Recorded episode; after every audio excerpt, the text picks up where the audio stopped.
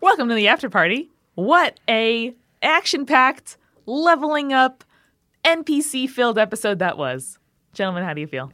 Oh man, shout out to Julia. That was I'm so glad we got her in the she studio. was so amazing. That was so impressive, honestly. It was really great to have her in studio doing it because we could see her reacting to what not only we were saying, but even the parts where she wasn't on mic, just seeing her react was awesome and so satisfying to, to see how she was seeing things go down. Yeah, yeah. I mean, like when you're doing a podcast, you don't get to see your audience reacting as you're doing things. Yeah. But like having Yeah. a person live in studio was like the most fun experience of my life. Yeah, especially because we are recording this first kind of part of our story before any episodes are released. And so we haven't had anyone's reactions to our episodes except for each other in edits. So it's, it's very exciting to actually see somebody react to our characters. Yeah, I actually don't know. I mean, totally unadvised. This was just like improv, long form improv to the max. I don't think I've seen or heard of any other game doing this except like during a live show, bringing in someone just to like role play like that. I mean, it's precarious. All I did was I was just like sat down with her for like a few minutes to try to like hash out what she needed to tell y'all and like what she would know that you didn't. And I mean, it just happened. It was nerve wracking for me as the DM, but like she fucking crushed it. So it's all good. And I think it's fair to say there were moments that we did pause and she asked Eric a, a couple questions, but even then, it was major stuff. It was very specific, important things, but pretty much everything else she did. Like she It was took seamless, yeah. yeah, she took that character, went with it, full improv, and it it was just a ton of fun to be a part of it. And Julia is my co host on my other podcast, Spirits, a drunken dive into myths and legends. Shout out, shout out, shout out. Been friends since we were five. Uh, and so having her watch me do this other project was very exciting. That's why she's my creative consultant. Hey. and my brother. So it's just my, my whole my whole fam. Yeah. So a lot more happened this episode, right? I, I feel like there's a lot to cover. So let's go through. Inara got to level up and some items. How do you feel, girl? Yeah, we all got some really exciting stuff, and I'm very excited to have these items. So, Eric, tell me, any of the items that we got in the Dave Matthews supply store, uh, were any of them based on like items in the D and D canon, or is it stuff that you kind of thought that we would love as characters? Uh, let's see. The punk rock shoulder pads. That's just like a long tradition of cursed items. Sometimes it's good, sometimes it's bad, depending on what your roles are, depending on what it happens to them. And I mean, cursed items is like people want loot so badly that like they're willing to just like kind of do whatever. And I mean, obviously Dave Matthew didn't want them, and we it's kind of resolved itself in a different way, and hopefully we'll see that come out. The marbles. Uh, oh God, we don't necessarily know what the powers of the marbles are, but like Yeah. really, you saw it. This was a thing that led to Inara's leveling up. And how about Johnny's mechanicals? Because that whole concept of robomancy, right? That is very exciting to me. What is that all about? So look behind the uh, curtain there. In mid episode, Eric and I just had like a quick exchange of this should probably just be a thing, right? But there's no specific skill in the current edition of D&D about that, and I brought up that you can always add a skill and kind of work with it if you treat it kind of like some of the others. So just like you think of thieves kit or think of, you know, an alchemist's kit or something like that, if we think about robomancy in that same way, there's an interest at least for Johnny to continue this study and at least help his friend that he resurrected I think it's a really great example too of the kind of compromise between chance and wanting to do stuff in role-playing games and in D&D because you want to know this and you can learn the skill. The skill can be a thing in our universe, but it has to be earned. And so the fact that y'all decided that, you know, okay, a certain amount of knowledge, a certain amount of materials, a certain amount of experience, meaning in life will culminate in you being good at a thing your character should be good at. And in case it's confusing, Johnny didn't level up this episode because he was already level three, but he was able to get this, which I think is like way worth it. And, you know, hopefully some point I level up, but I, I'm already ahead of you guys for a bit. So now we're on more even playing field, which is, I think, pretty cool. For sure. And I actually got two things, which was very exciting. One I wrote down favorite Michael freaked out at cloak. So I wanted to make sure we address that. Uh, for anyone uh, listening home who is aware of Unearthed Arcana, Cole is a level five artificer, and this was one of the things that she's built. That was the drift globe was the thing that she did at level two, and level five she built this or wove or whatever happened. This was her robe. So this is totally all. I got this right from UA. Um, we definitely chose the items. But uh, I mean, working with Julia, she's just like, I want this thing. And then we picked the five things, and it turns out that she gave it to you. I didn't even know that she wanted to do that. That's amazing that that happened. And there's a history of items similar to this, which is where my excitement came from. Whatever. for, for sure. Uh, a couple more things on kind of new terms that were introduced here. So, what is a tiefling? What is that race? Ah, okay. So Alonzo is a big, big doofus. You saw how he was like prostrating himself at like. He's just very um, genuine, which I as I, I as Amanda relate to a lot. And Nara was just like, "What are you doing?" I mean, I'm not going to say that I'm not a Mary Sue of Alonzo, that I'm just a big, big doofus who believes what people tell me, and I'm good at potions as well. but Head of the class. Yeah, you know me. Um, but Alonzo believed that Cole was a demon lord or like an actual demon. But a tiefling is like the spawn of a demon, like demon human hybrid. It's like one parent is a human, one parent is like has some demonic force or they get conjured however. It gets murky and we didn't really pick that for an NPC character, but it's definitely one of the rare races that are out there like elves, um, humans, dwarves, they're more common. And it's rare in our universe too, which is why probably Alonzo was able to believe some kind of untruth about her because maybe he hadn't seen a tiefling before. Right. She definitely had the signifiers of what we believe to be like demons, like the the horns and the dark skin, and like she was used had blue fire coming out of her hands. They're also super charismatic, so like she definitely convinced Alonzo that she was like this demon lord, and now she was just like messing around. But yeah, tieflings are demonic, half human, half demon things, and you can actually play them as players. We also had some pretty deep character stuff occur in addition to the cool inventory related stuff. Tracy, uh, Brandon, you seem to have I had have a to go to the of bathroom. I think I don't. You had a bit Can of a, Dave take my spot? Oh man, do you guys remember when that roll robot thing? That was totally crazy. Man, I just went into like Clint McElroy's like beach bum thing. Like, uh, eight legs of justice. So Tracy reacted very strongly to the sight of this robot-ish looking thing on Cole's workbench. Tell me a little bit about why that set something off in Tracy. Um. Yeah. So. A, lo- a lot of things, a lot of feels happened with, with Tracy and Are, Brandon. are you okay, Brandon? Uh, I, it's been a long day, a long play. Tell me, tell me Um, what what was what was Tracy feeling? Um, I just felt like uh, Barbara Walters in that moment, but continue. Uh, so, so I was really excited to see Cole. Like I, like me as a person, was super excited to see who Cole was and what the deal was because I've played with Infernal Magic before and it was like it's always been super fun. And then I try really hard when I'm playing to like get in the mindset of the character. And when we walked into the door, uh, immediately you or Julie, I forgot who, uh, started describing this thing that was essentially Tracy, who she was building.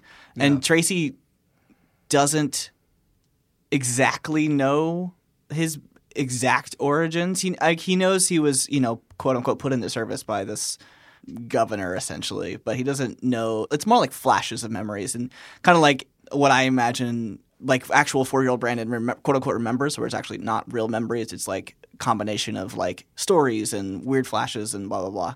So I think that's what kind of Tracy feels about his origins. So hmm. I think he had and I had this like gut visceral reaction to what was happening and wanted to find out and make sure that this being had autonomy and was not about to become into service forever to this demon. And we saw that on your face, which was like really moving, actually. Like, I, you know, I wrote a note down that you were so in character, and, and I just like the color drained out of your face, actually, sitting here, Yeah. and and it was it was pretty it was pretty amazing. I felt really bad because like Julia came in here to have a good time, and then I got real mad.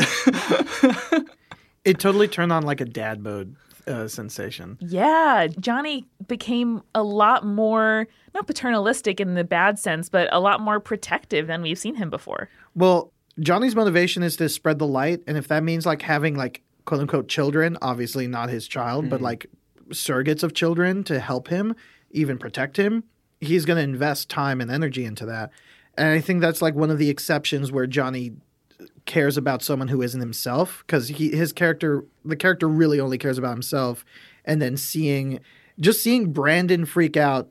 We had a moment I think that's off mic of like yeah no Johnny needs to step in cuz the only other answer would be Tracy just tearing the place apart That was actually my next go-to move. If if Yeah, something hadn't happened, left, right. I was going to. In my head, I was actually planning to like go next to a table or something and flip my raid switch and just fucking like destroy everything. yeah and there were four of us in the room who weren't Brandon and we were all kind of shocked by it and it was like a good shock Not in a disruptive way, just in a like, yeah. oh man, like you are you're bringing it to the table and and I want to too. Yeah, we, we didn't expect that, and it, I think like what came out of it was like I thought was a really good character development moment for both Tracy and Johnny, and showing that you know in my head canon we've been traveling for a while, and like we kind of know each other, and it's kind of evidenced by the fact that Tracy loves whenever Johnny goes into scripture or whatever, which is obviously just made up and not real. He doesn't. he doesn't know that. uh, well, I mean, yeah, Tracy doesn't know that, but like Tracy and Alonzo have a lot in common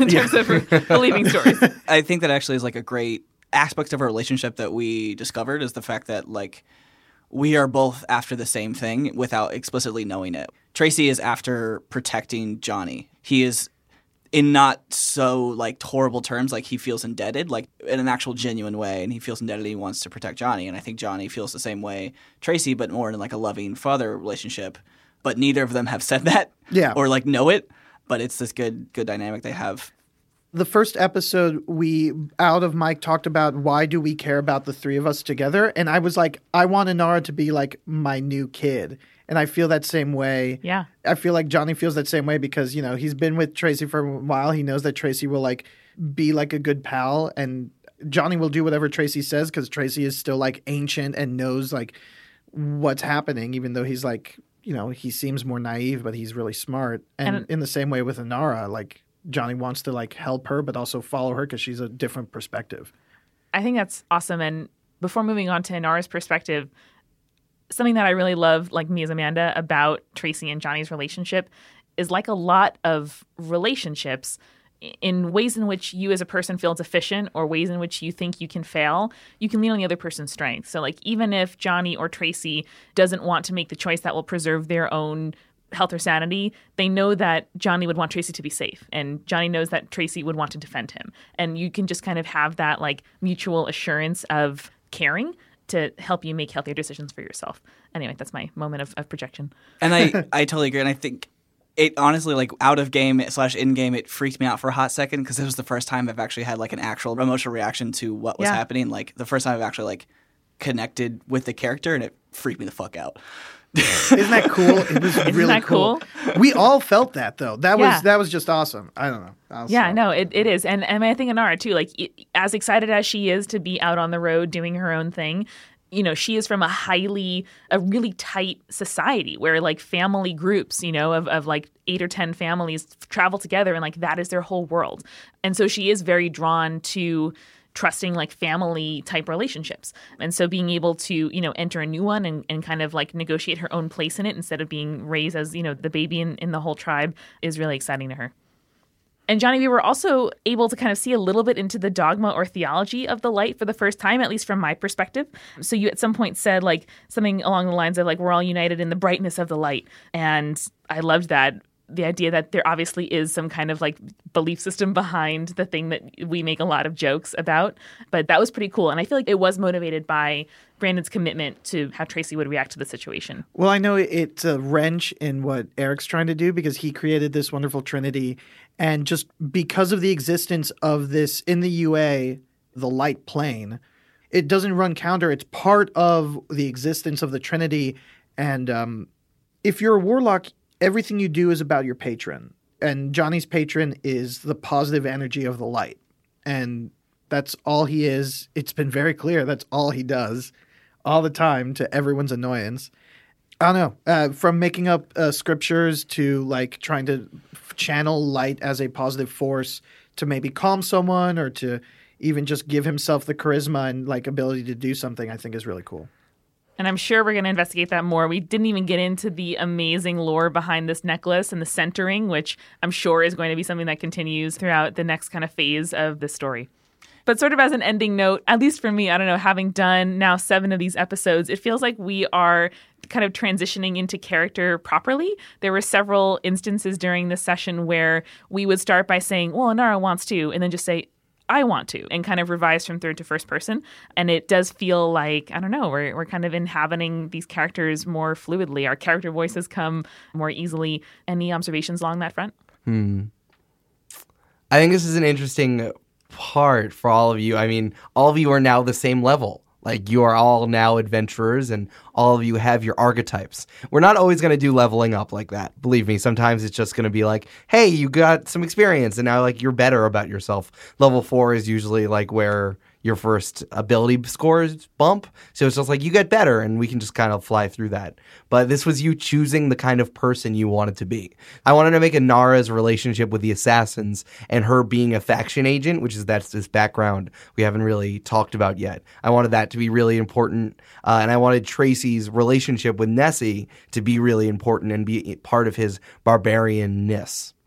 Um, this is the end of the first arc. You you're figuring out your characters, and now you're gonna go on and be heroes doing other stuff. You're gonna get really embroiled in this big thing that's happening. You heard about a medallion that has existed for a millennia and is like the biggest thing that's happened to this continent ever.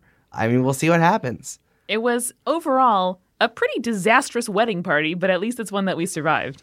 It's it's definitely story worthy. It's a story worthy wedding party. We got a few drinks. It was worth it. You It do- was, it was. We, we got some free drinks. I got a free pair of two big pants, so Yeah, there Narn came out on top. I made friends with Huey, Dewey, and Louie, so that's that's really like And we have The a great new style icon in James in that rose-studded beard. I mean, come on. Listen, now that I don't have a character, I'm gonna have to cosplay as James. I guess. Oh my god, I w- that's great. Hell yes. we we're gonna make that happen. I um, hope so. Hey, hey guys, yeah. do you want to hear the next arc? yeah. yes, Alright. yes, please. You have finished arc one, which is the wedding party, and welcome to arc two, political party. Ooh, I like that. Bring it on.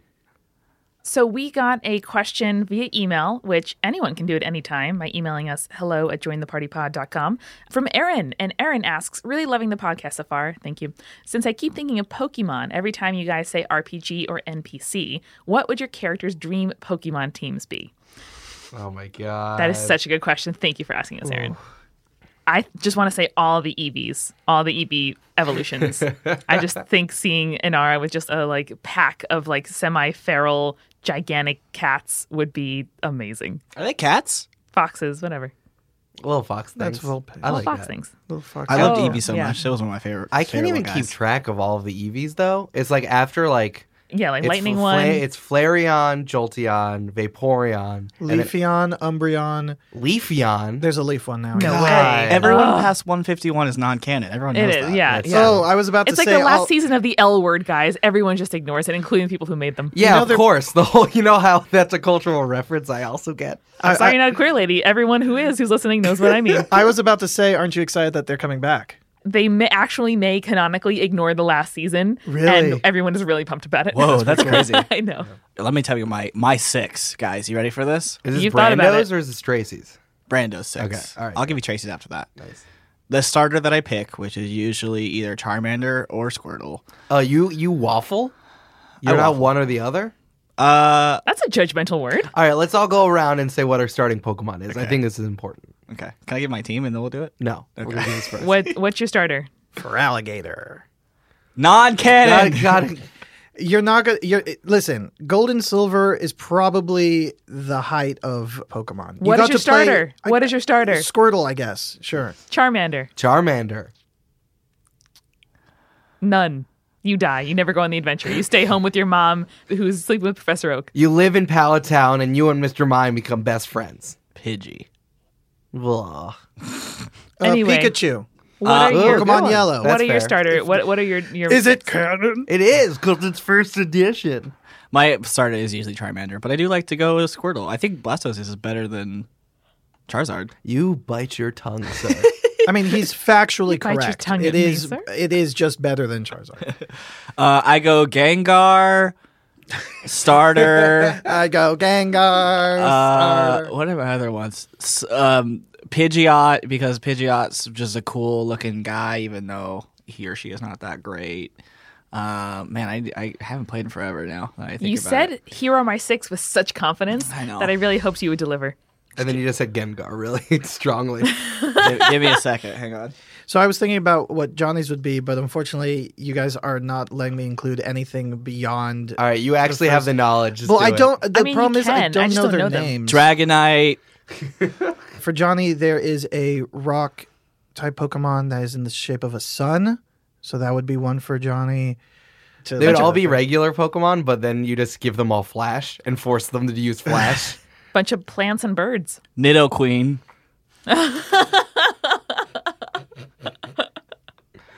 Nidoqueen is really good. Like I know what they look like, the ones that Johnny would have, but I have no idea what their names are because that's where the stuff got difficult. Was the names after 151? I just They're I can't do. bananas. Jilteon. Thank you. Those are my six. Uh, You'll notice that I cover all of the type ranges, and I have a defense heavy team. Sounds about right for you. You're also very defense heavy. Diversified, defense heavy. Yeah. The Brando way.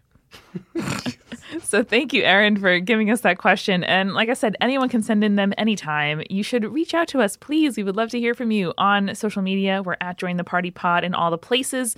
You can go to our website, jointhepartypod.com, where we have excellent transcripts of every single episode, including the after parties and the punch bowls, where we interviewed last week's Venture Maidens, who were so lovely. We love them so much. Their conversation with Eric was amazing. So check it out.